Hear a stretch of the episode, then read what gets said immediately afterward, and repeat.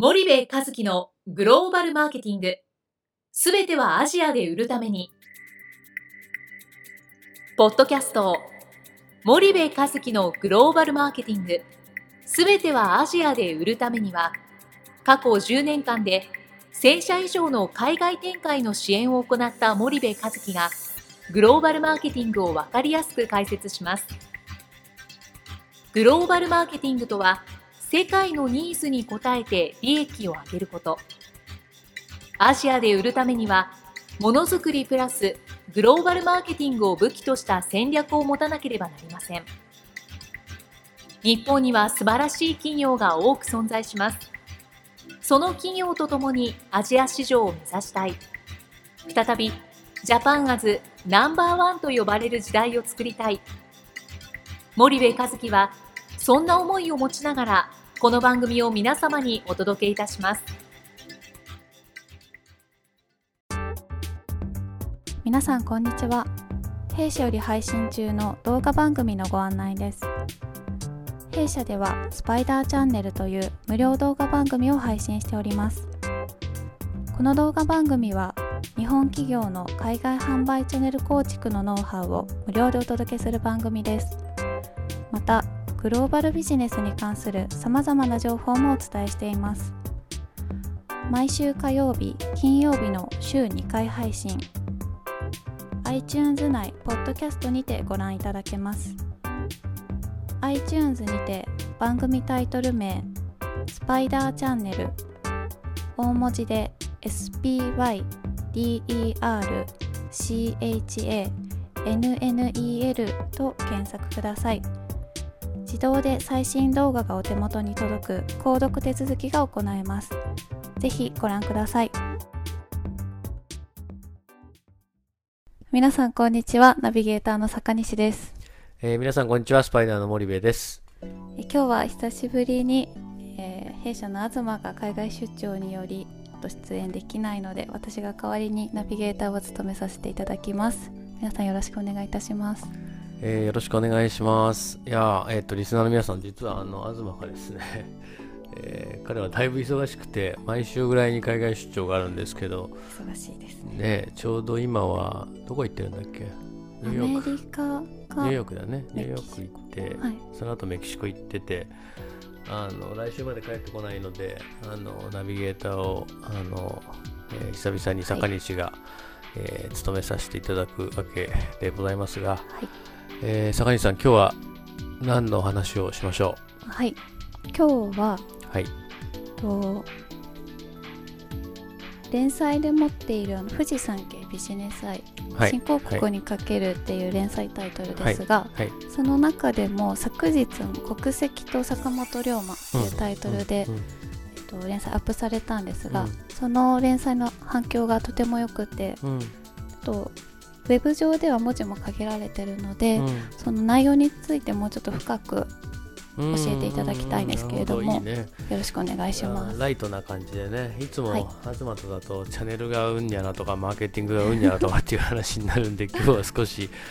あのナビゲーターが坂西ということで、はい、えー、雰囲気を変えたお話をしていきたいなというふうに思いますが、まあ、あの私が、えー、かれこれ8年9年ぐらい書いてる富士山系ビジネス愛誌の毎週火曜日の朝刊の、はいえー、連載でウェブの産経ビズでもあの同様に掲載がされるんですけど、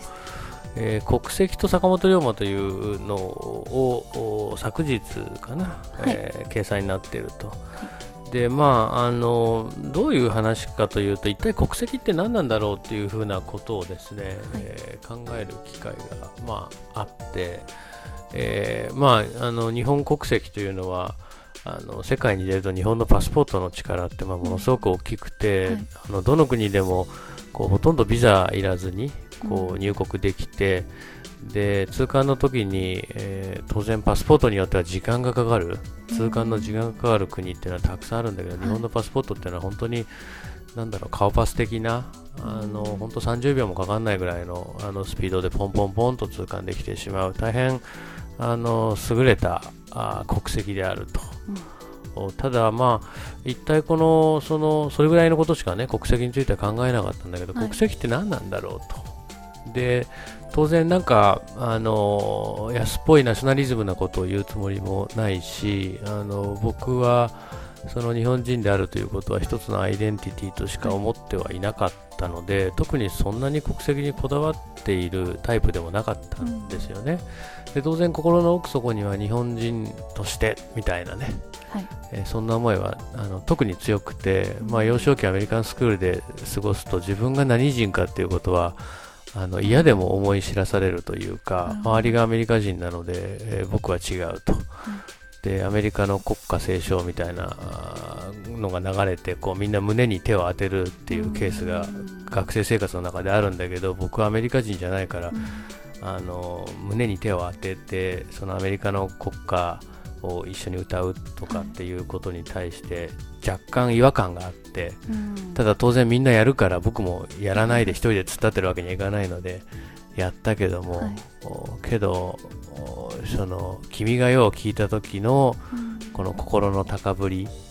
うん、なんだろうな。そういうものは僕はアメリカの国歌を聞いた時には一切得られない、ただただ違和感があったと。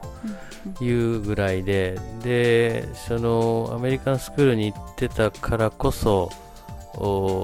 日本人であるということを嫌でも思い知らされたし、その誰もそんなことは思ってないのかもしれないけどいつしか勝手に自分は日本代表だと。例えば中学校高校の時にアメリカ人と喧嘩をしてここで負けたら日本人が弱いということになってしまうみたいなことを思ったりとかね、はい、えー、だいぶその日本人としての振る舞いに気をつけた記憶が、まあ、あると。僕にとってはまあこれぐらいのことしか、まあ、あの国籍については特になくてなくてというか、どっちかっていうとそのなんてなんなんていうのかな、その絶対日本人ともそんなに思ってないけど、一方で、えー、嫌でも日本人っていうことを思い知らされる環境で育ったので、えー、日本国籍をすごく大切にしている。だからでもそれはナショナリズムではなくてアイデンティティとして大切にしていると、はい、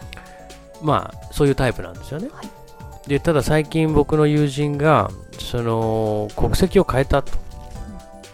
で、1人がまあ日本人なんですけどね、40代の日本人で、はい、えー、両親は純粋な日本人であると。はい、で彼はもう小学校からアメリカで育って中学高校とアメリカで育ったと。で大学で親は帰国したんだけど彼は大学は1人でアメリカに残ったんだよね、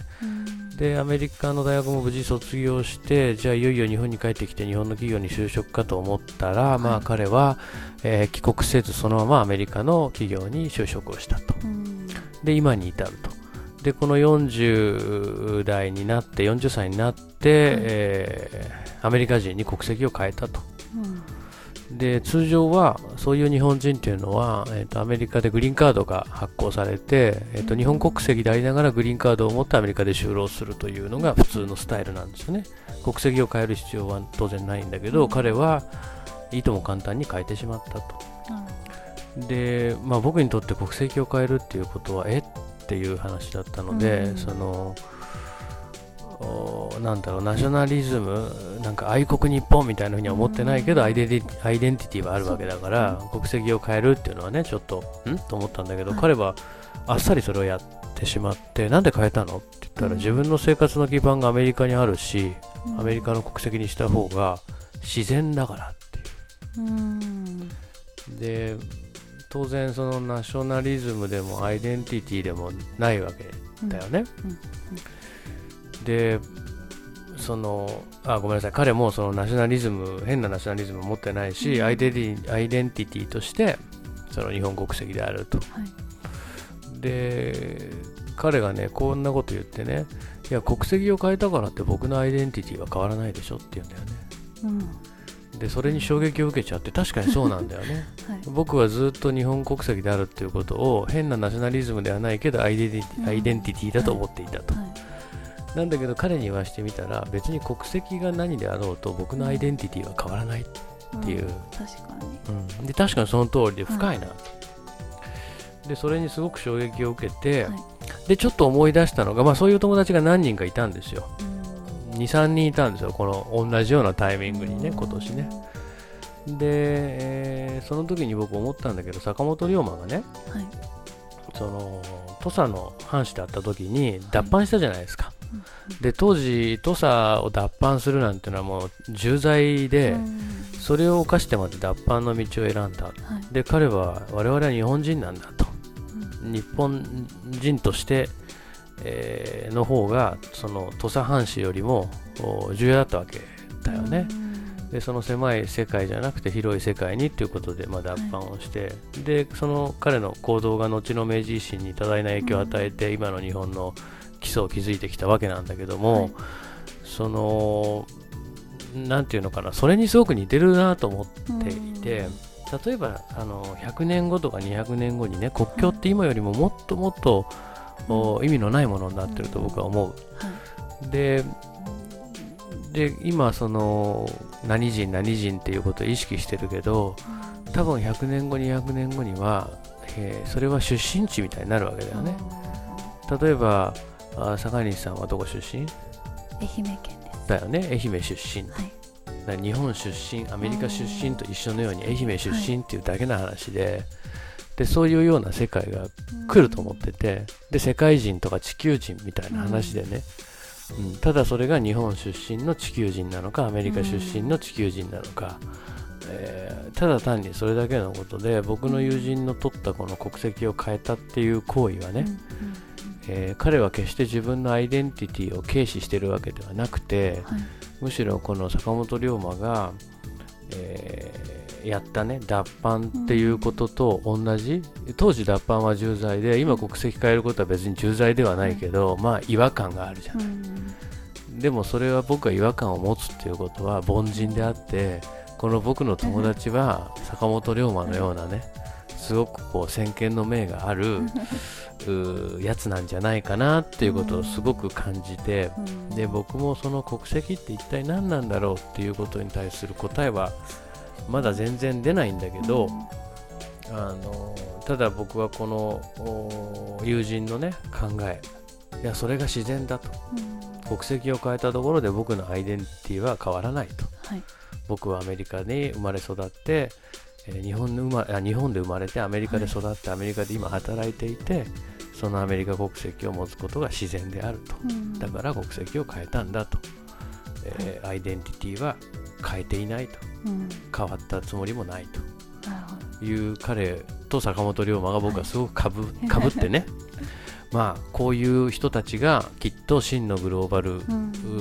人なんだろうなうん。というふうに、えー感じたということを、まあ、あの新聞の連載で書いたんですよ。はいなので、まあ、一度あのリスナーの皆さんも機会があったらね、ぜひ読んでいただければと、ぜはいはい。思います。こんな感じで 大丈夫ですか？はい。ありがとうございます。はい、皆さんありがとうございました。は本日のポッドキャストはいかがでしたか？番組では森部一樹への質問をお待ちしております。ご質問は podcast アットマーク spydergrp.com ポッドキャストアットマークスパイダー grp.com までお申し込みください。たくさんのご質問をお待ちしております。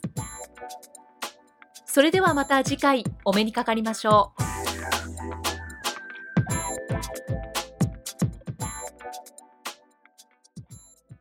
森部一樹のグローバルマーケティング。